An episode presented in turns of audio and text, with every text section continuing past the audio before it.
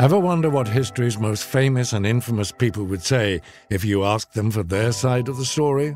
Well, this is it. You're listening to Hindsight, an original podcast by Al Jazeera. I'm Charles Dance. This is a dramatized series based on historical events that resurrect some of the world's most memorable figures. In this episode, we hear from former Libyan leader Muammar Gaddafi who, in hindsight, may never have planned to deliver on the freedom he promised his people. Hindsight. You've heard of them, but now it's time you hear from them.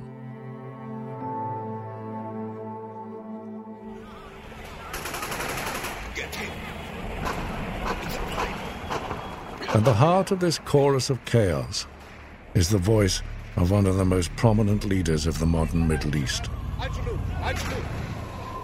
Born a Bedouin on the fringes of Libyan society, Muammar Gaddafi rose to absolute power. But now, in 2011, he is speeding across the desert, trying to hide from those who would kill him. The year before, the thought of Gaddafi losing his 42 year grip on Libya would have been laughable. Yet here he is, staring down his own demise, not far from the desert encampment where he was born. The imperialists dropped their bombs. But these traitors, these so called revolutionaries, will not chase me out. I am not going to leave this land. I will die as a martyr. Muammar is leader of the revolution until the end of time. The imperialist dogs. This is their doing. My legs. Yes, brothers. Help me move. We must move. A comeback is a long shot now. Consequent is catching up. The rebels closing in. Gaddafi and the handful of survivors of a NATO airstrike are now on foot, bleeding, the smoke from the bombed out land cruisers burning their lungs. Limping on wounded legs, Libya's so called brother leader Africa's heralded King of Kings, hides in the dark stink of a concrete drainpipe on the roadside. His bodyguards take position outside, firing at the oncoming rebels. Alone now, badly injured and sitting in filth, Gaddafi is surrounded. Rebels drag him from the pipe, and, like many times before, he hears the crowd chant his name. What's going on? What do you want? Keep him alive. Keep him alive. What did I do to you? What did I do to you? Tell me. The question requires a lifetime to answer. The lifetime of Muammar Gaddafi.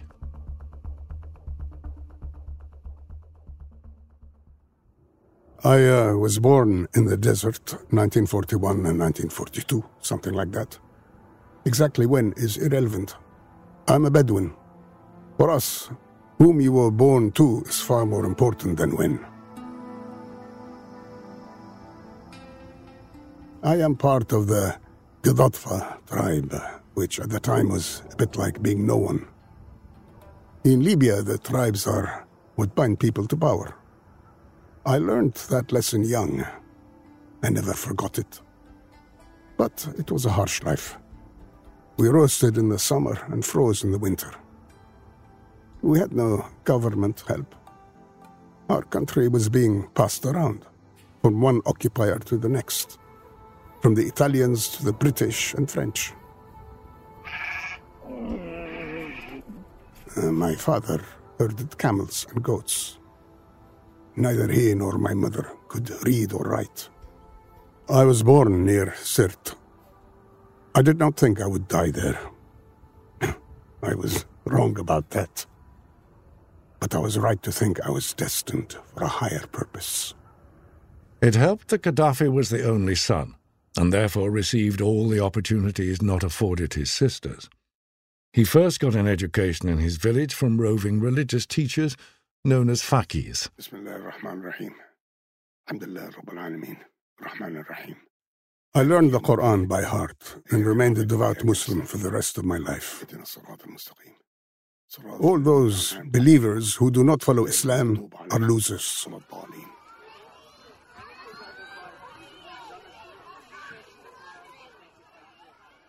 I didn't start my formal education until I was 12. The school was four hour walk away from our desert encampment, and we were very poor, so I slept in the mosque and went home only on the weekends. The other kids used that against me. A desert dweller. The local boys would bully me and the other Bedouins. Well, they could call me a desert dweller all they wanted. Words will never break me.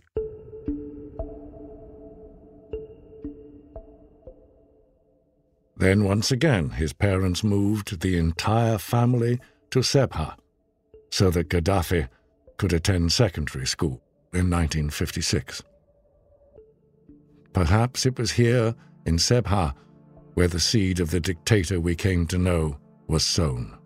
The city opened a portal to the wider world through radio and television. It introduced me to ideas of anti Western colonization to Pan Arabism uh, delivered by the voice of the man who would become my idol, President Jamal Abdel Nasser of Egypt.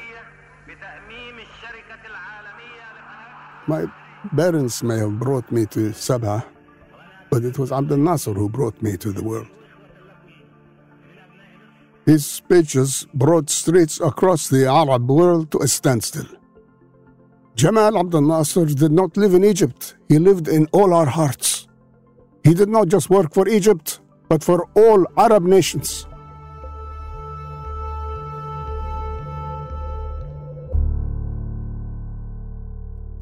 Study soon took a back seat to rebellion, organized rebellion. Gaddafi created an underground revolutionary group. He followed Abdel Nasser. His teenage classmates followed him. Syria uh, seceded from the United Arab Republic with Egypt. It was a big step backwards in our dream of a revival of a pan Arab nation. So in 1961, we marched. Where is your picture of Abdel Nasser? Here, take this one, I have extra. We must stand together. Wait, let us stop here at the hotel. You know they serve alcohol here? This is against our ways. Oh, come on, comrades. Have courage. But Gaddafi wasn't interested in just mere marches or unity. Violence was his game. That stint was enough to get him kicked out of school, and his family was forced to run out of town to Misrata. There, the young rebel enrolled in a new school. I was not very popular with my teachers. Ah, here he is. Mr. Johnson, the English teacher. Stand. I refuse to stand for you, you agent of imperialism. It was the height of the Cold War. Libya was on side with the West, signing deals with the likes of the United States and Britain. But Gaddafi followed Abdel Nasser who threw his lot in with the Soviet Union. I quit college after that. In 1963, I joined the Royal Military Academy in the eastern city of Benghazi. this was more like it. Together as brothers to protect our great nation. Or so he would have you believe. The military was a tool for Gaddafi. And King Idris the first, and soon the last king of Libya, was a perfect target for this young revolutionary. King Idris was corrupt.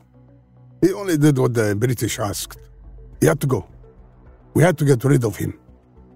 I couldn't do it alone, of course. I uh, convinced my comrades to join the academy. We called ourselves the Free Unionist Officers Movement. We eventually set up the Revolutionary Command Council, you know, the RCC. We called it the movement.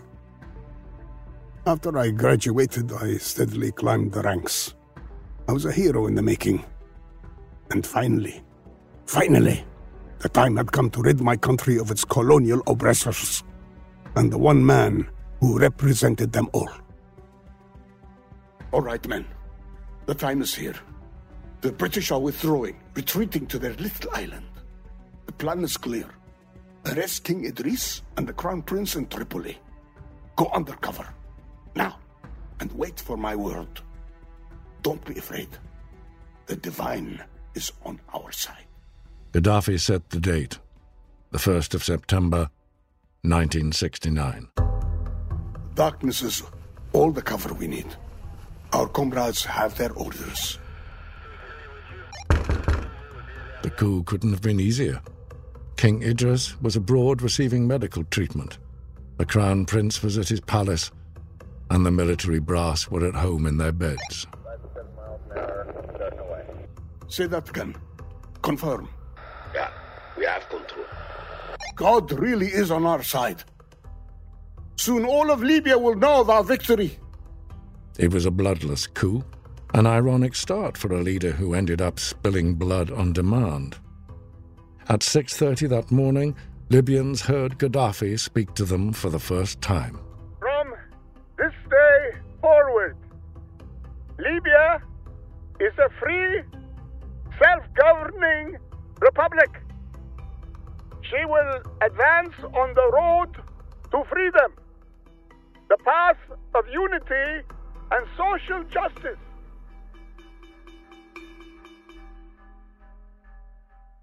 Yes.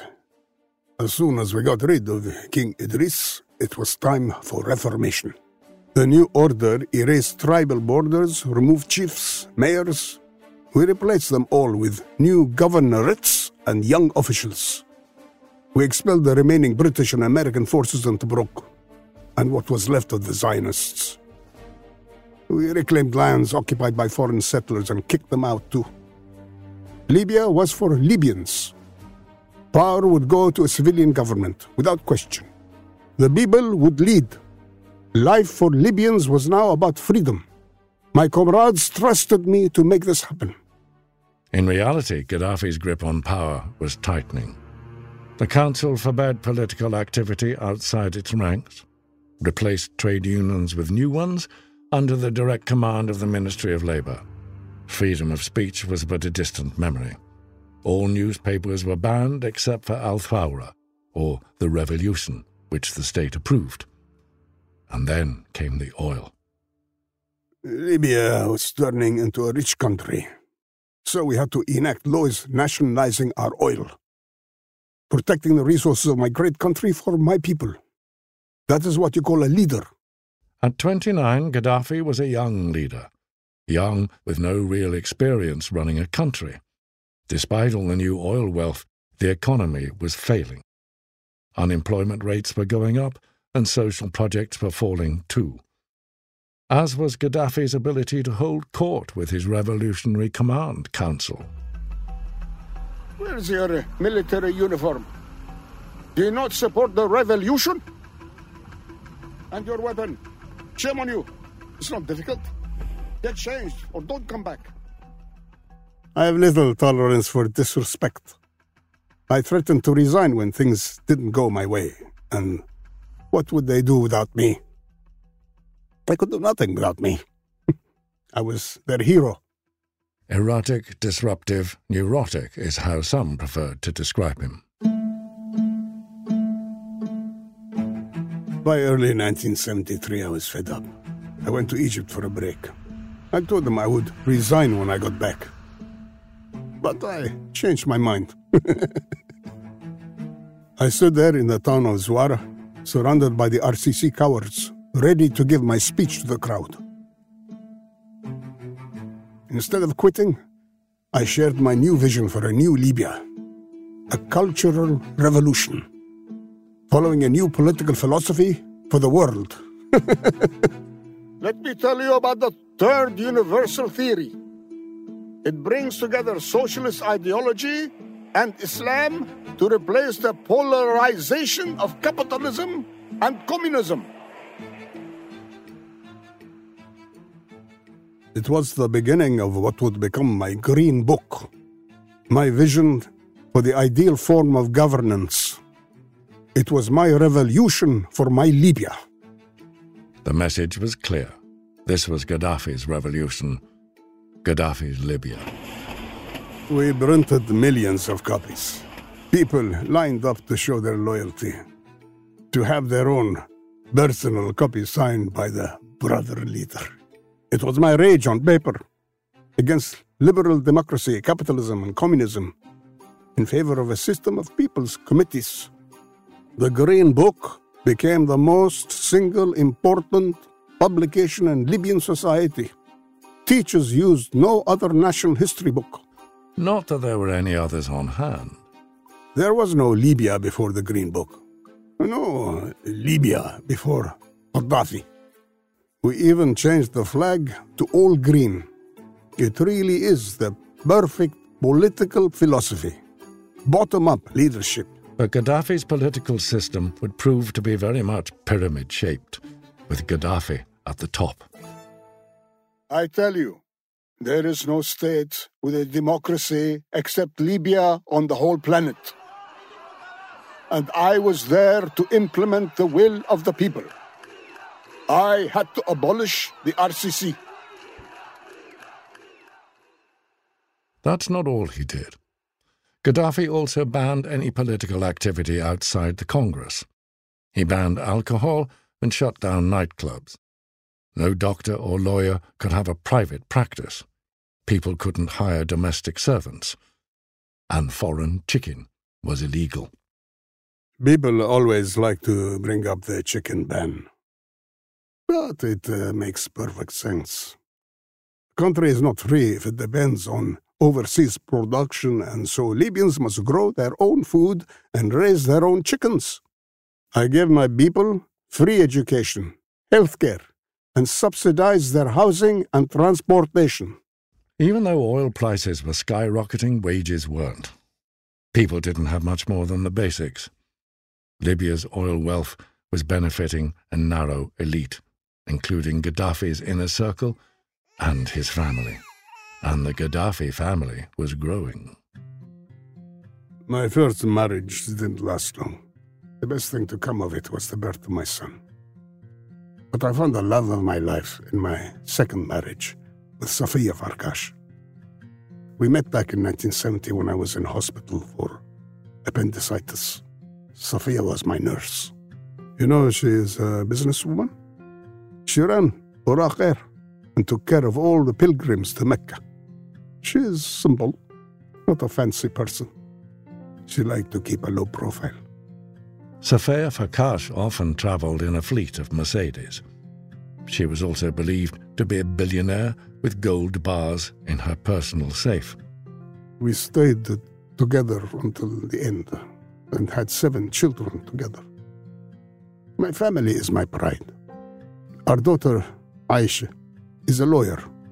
She is the peacekeeper of the family. She had to be around seven brothers, especially around Saif, our firstborn. When he was still just a boy, he would walk by my side. People called him my heir imagined. You can't be a revolutionary and have an heir. anyway, I offered him my number two position, but he turned it down. Our home in Tripoli was filled with albums and videos and pictures of our beautiful family. Our children made Safia smile. She was always smiling. We even adopted two more to keep her smiling.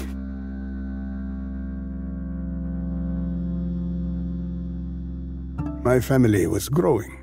The oil was pumping and my philosophy was spreading across the country. My mission to modernize Libya was well into its new phase.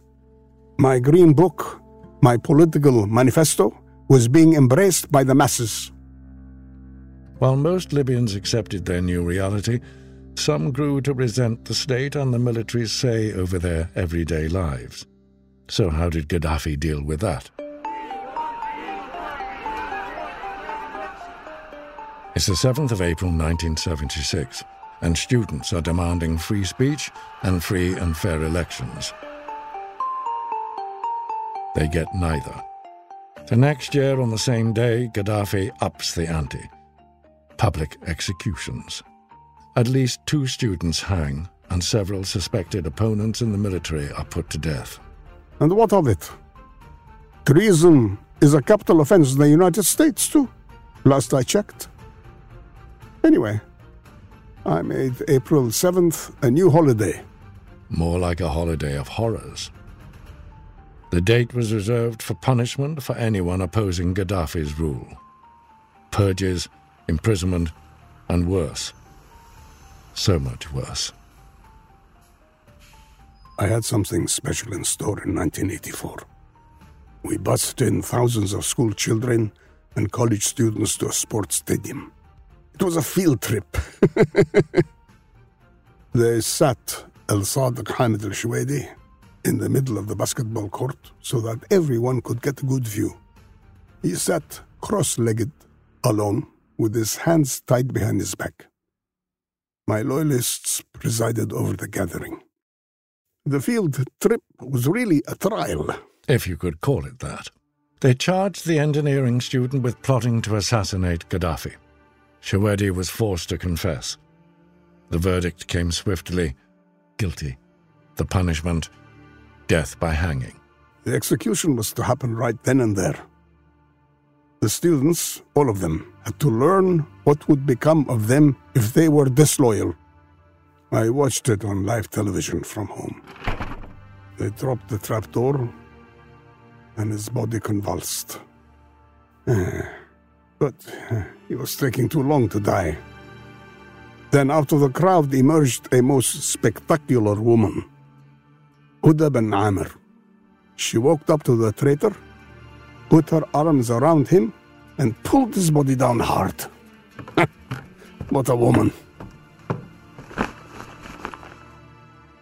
Although he didn't die immediately, I knew Huda was someone I wanted to have on my side. I rewarded her for her loyalty, and she ended up being the mayor of Benghazi. She became rich and powerful. She would go on to be known as Huda the Executioner. These are the types of people Gaddafi kept in his circle. The Libyan people got the message. Loyalists would be rewarded. Opposition would swing.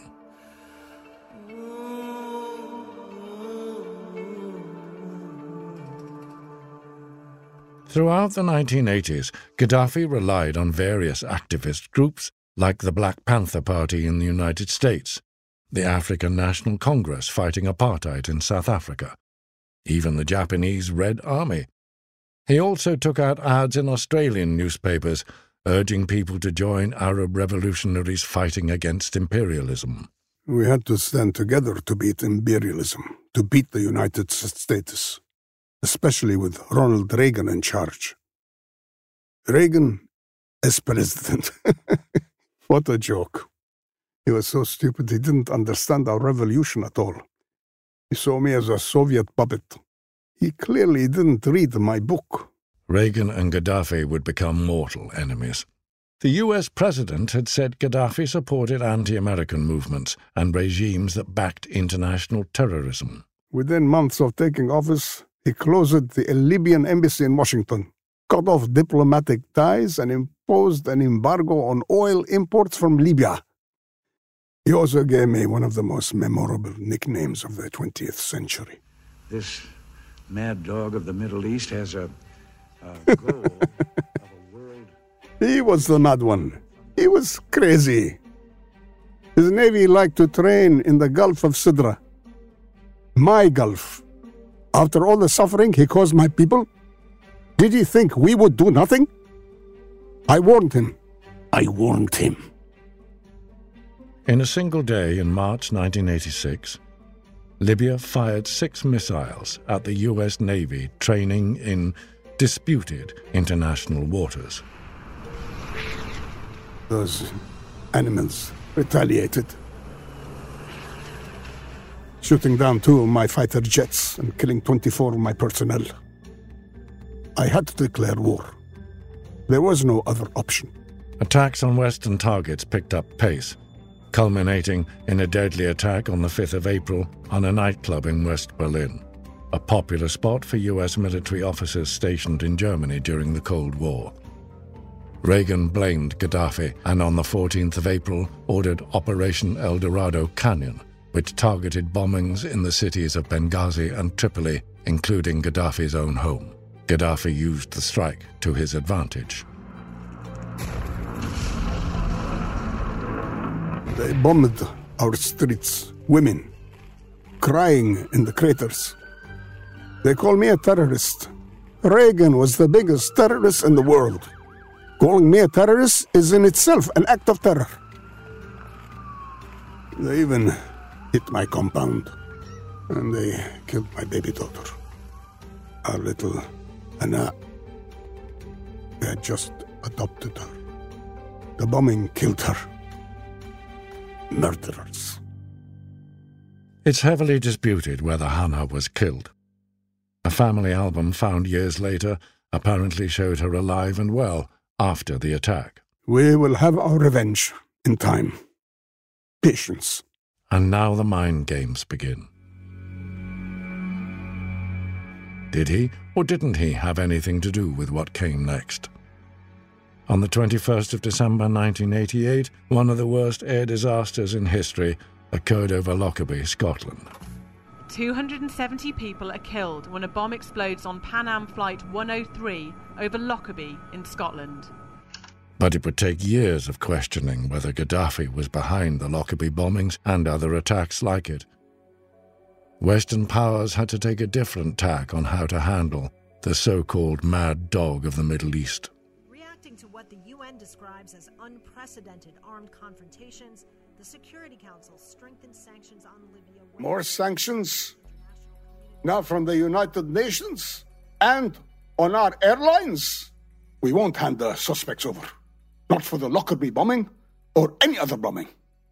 I refuse and will continue to refuse. And his refusal hurt the Libyan people. The sanctions crippled Libya's oil industry, unemployment shot up, and goods were in short supply. But Gaddafi had everything he needed, and more. It's 1998, and Gaddafi is out for a drive. His motorcade is traveling across the desert on a trip to Cairo. Unable to trust the military after all the purges, a special unit protects him. They're all women, handpicked from a young age. They swear their loyalty to me, only me, for life. There's no marriage or family for these women. They take a vow of chastity too. They had no choice, and as it would turn out, the women were treated more like sex slaves. Ah, my nuns of the revolution. They call you Amazons in the Western media. But you're so much more than that. Trained killers. You're concerned about stopping in Derna? There are strangers there? Don't worry, even if they want to attack. What Arab man in his right mind would shoot a woman? Even if she was wearing fatigues.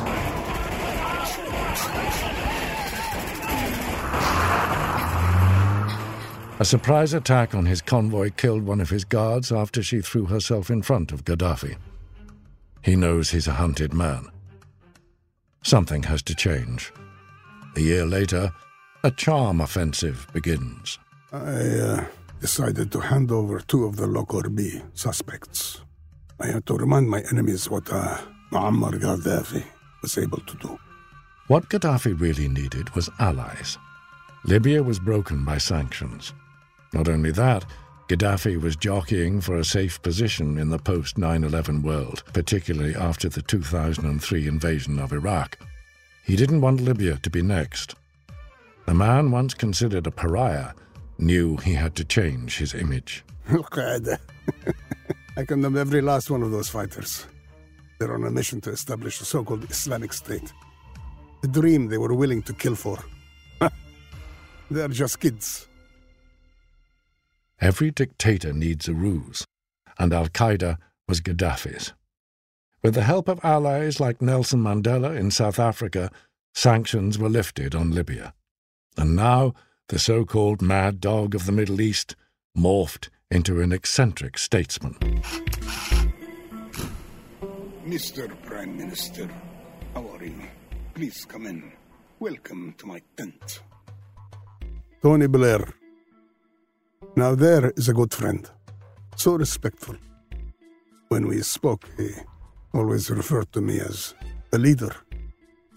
This is so correct. Our deal in the desert was good for both our countries. The British needed oil after all. And we had it. The West was starving for new ideas. It was lost. It needed the leader. But it was Gaddafi who needed the West. The infamous deal in the desert in 2004 and the handshake sealed his legitimacy. And Gaddafi took his new show on the road. Monsieur Gaddafi, bienvenue à Paris. C'est notre plaisir. What bomb and ceremony! The French president knew how to welcome a real leader. Though I did find it strange how insistent everyone was about where I slept. The leader will not be told where to sleep. This is why the leader has brought his tent. Set up my tent. I refuse to climb more than 35 stairs. Gaddafi's demands were legendary abroad and at home. And when he wanted to impress, there was at least one guest he simply had to get right. Light the lanterns and the incense. Where is the food? Ah, yes, perfect. She's almost here. How do I look? You like my robe? It's cotton. okay, we will sit there. She has to meet the leader in true Bedouin style. Ah, the car is here. Perfect. Gaddafi waits for his guest, standing in a corner, still as a statue. Welcome, welcome. May I call you Lisa? You can call me the leader. I uh, supported my darling black African woman. I admire and am very proud of the way Condoleezza Rice gave orders to the Arab leaders. Lisa, Lisa, Lisa, I loved her very much. I showered her with gifts a diamond ring and a locket with my photo inside. Rice later stated that she found Gaddafi's crush quite extraordinary, weird, and a bit creepy. Then came New York, 2009. This was Gaddafi's first address at the United Nations General Assembly, and his last. At present, the Security Council is security feudalism. Political feudalism for those with permanent seats, protected by them and used against us. It should be called not the Security Council, but the Terror Council. World leaders get 15 minutes to address the General Assembly. Gaddafi took 90. He behaved as though he was untouchable. But for how long was that expected to last? Everyone knows how imperialist the so called United Nations really is. But no one, except myself, was courageous enough to admit it out loud. If this does not make me a true leader, then I don't know what does. I saved Libyans from poverty time and time again. We redistributed the oil revenue, dropped food prices, and even released prisoners. His reforms were his compromise to stay in power.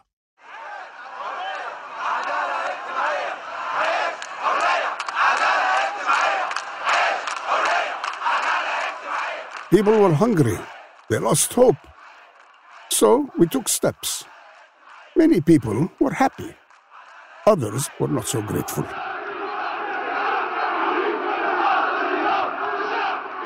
In February 2011, Libyans joined the Arab Spring.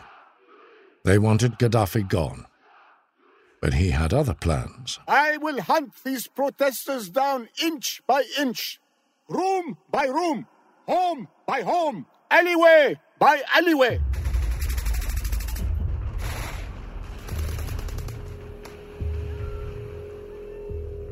We sent in the police and the army, fired the tear gas, water cannons, and the ammunition. The people had to know who was in control. Recorded phone calls between him and his inner circle revealed a much more subdued Gaddafi than the one shouting on television.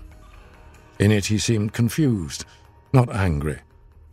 A man who appeared to be clinging to a reality that no longer existed. Where is the revolutionary spirit? We need more rallies. We need to see the green flags. Tens of thousands of them. We need to see the support. Even then, with the uprising in Libya's east in full swing, with his security forces opening fire on protesters by the hundreds, he was blinded by his own propaganda.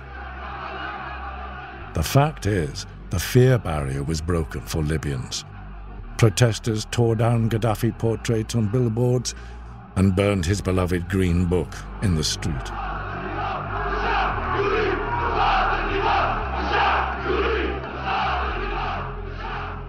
In a few days, rebel fighters emerged among the protesters and took control of Benghazi.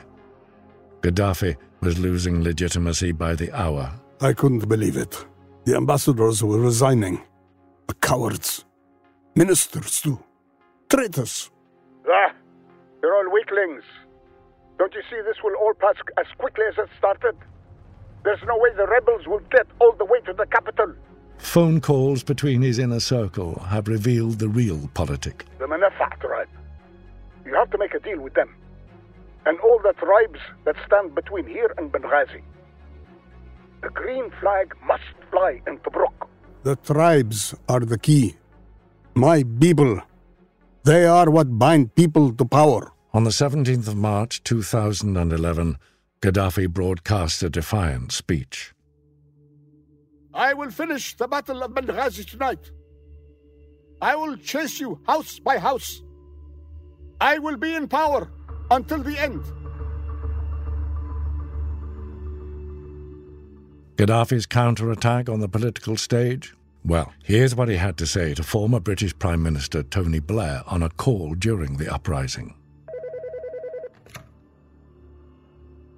What kind of violence? No violence. These people attacked police stations. There was an exchange of violence, and these people fell. Fine, but you must emphasize that the fight is against Al Qaeda. We are not fighting them. They are attacking us. All right. Speak soon. Thank you. The UN Security Council imposed a no fly zone over Libya. A coalition of US, British, and French air forces began air raids, and NATO was soon on board. It doesn't matter that only 10 were killed. Say dozens died. Inflate the numbers. Tell the Spaniards that I'll recognize the Basques if they don't support me. Our closest friends abandoned us. Blair couldn't knock any sense into Britain or the US. He had no power. My family was what I could really count on. We banded together at our home in Tripoli. As long as we had that TV station, we could give the people the truth that we would win against these so called terrorists who will make Libya an Al Qaeda emirate. Gaddafi was running out of time. And once NATO bombed the national Libyan TV station, he was out of airtime too. The tribes were the answer. I knew how to pull those strings. Again, Gaddafi was oblivious to how quickly he was losing his grip on power. Once NATO started dropping bombs, the last of the tribes switched sides, figuring Gaddafi was not on the winning side. Not anymore. Five months after the fall of Benghazi, Gaddafi lost the capital.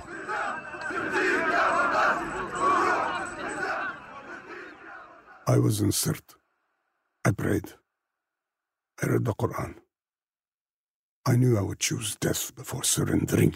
Not quite. He had considered surrendering and transitioning power to the National Transitional Council. Calls were made. But it was too late. We didn't have much time. We were going to have to run. They recorded it all. My death. They pulled me from the drain pipe, beat me, shot me. I was already nearly dead after the NATO strike. It wasn't right what they did. And I told them so. I ask again what did I do to you? On the 20th of October 2011, Gaddafi was no more.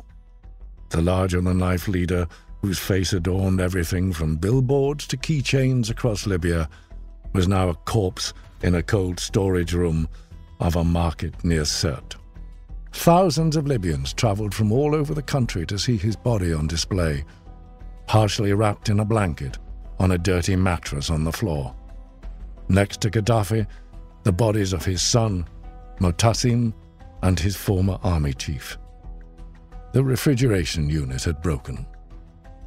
But still, people came to make sure. It was hard to believe that after 42 years in power, Muammar Gaddafi was dead.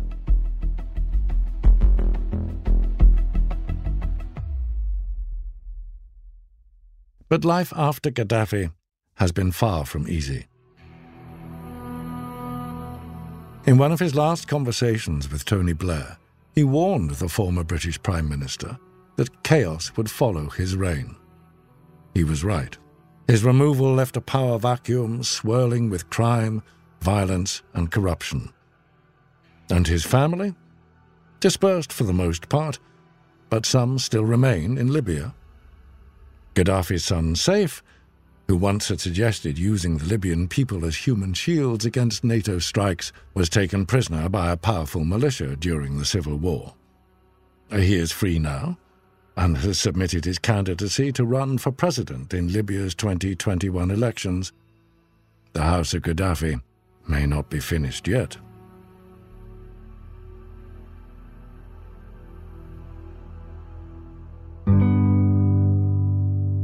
Hindsight is narrated by me, Charles Dance. This series was produced by Sowt Podcasts. Their team is producer and editor Tala Alisa, associate producer Asant Samut. This episode is written by Morgan Waters. Sound design by Tasia Kabani. Sound editing by Mahmoud Abunada. Research by Karim Hatem. Fact checking by Bayan Alaruri. Director Zain Ganma. Muammar Gaddafi is played by Raad Rawi. Extra male voices played by Tarek Duwairi. Recording by TVC Soho Studios and the VoiceOver Gallery.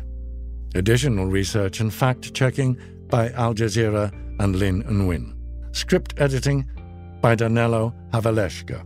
The senior copy editor is Hala Sudani. Joe DeFrias is the executive producer of special projects. Juan Carlos Van Meek is Al Jazeera's Director of Digital Innovation and Programming. Hindsight is a historical drama podcast. All dramatized scenes and dialogue are inspired by historical events and old interviews with people close to the subject.